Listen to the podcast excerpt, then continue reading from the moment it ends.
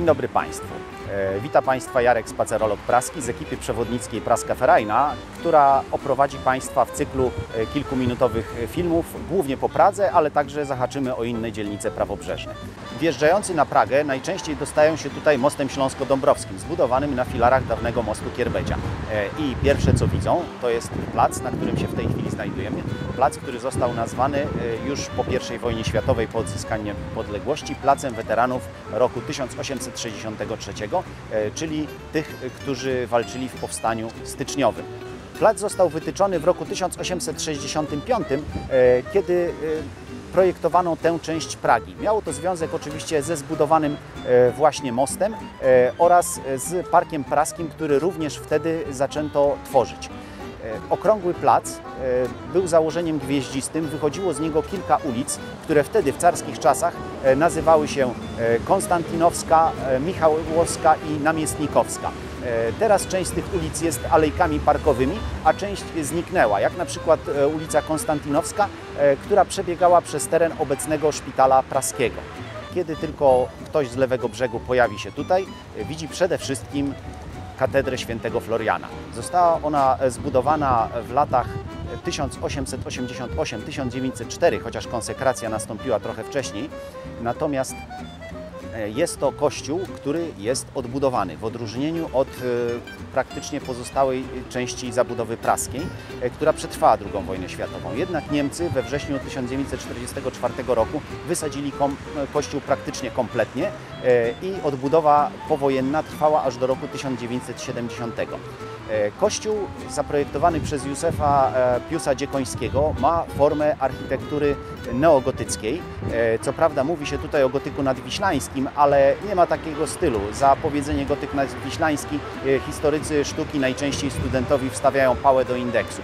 Ten symbol Pragi wygląda cokolwiek inaczej niż wyglądał w okresie międzywojennym, bo z różnych względów e, wtedy trzeba było rozebrać wieże, e, a konkretniej ich e, hełmy.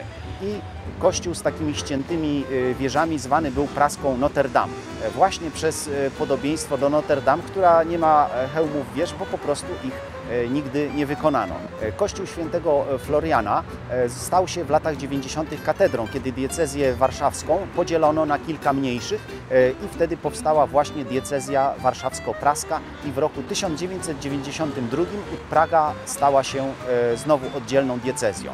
E, To nie pierwszy raz, kiedy Praga i Warszawa mają oddzielnego biskupa, e, ponieważ e, tak było do roku e, 1800.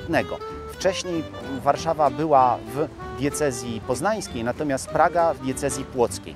Kolejnym obiektem, na który zwracają uwagę przyjezdni, jest e, pomnik e, księdza Skorupki, bohaterskiego księdza, który zginął czasie e, bitwy z bolszewikami, w czasie bitwy warszawskiej w roku 1920, a w ogóle pochodził z Pragi, chociaż urodzony był na lewym brzegu. Pomnik e, autorstwa Andrzeja Renesa niestety e, niezbyt się udał, ale jak większość warszawskich pomników jest tematem różnych zabawnych powiedzeń i porównań.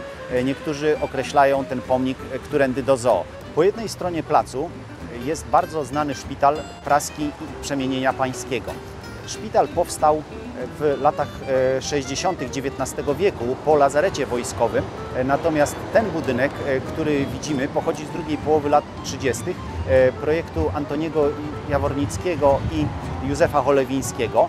E, Ma takie neogotyckie łuki przy wejściu, e, nawiązując tym do neogotyckiej architektury sąsiadującego kościoła świętego Floriana.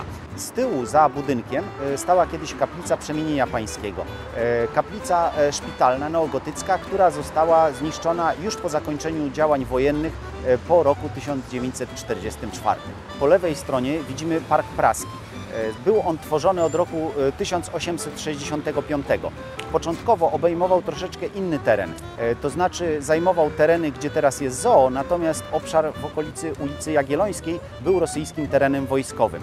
W okresie międzywojennym e, na terenie parku, e, zaraz e, kiedy się minęło most, po lewej stronie e, został zbudowany duży plac zabaw, e, ogród rozrywki zwany Sto Pociech.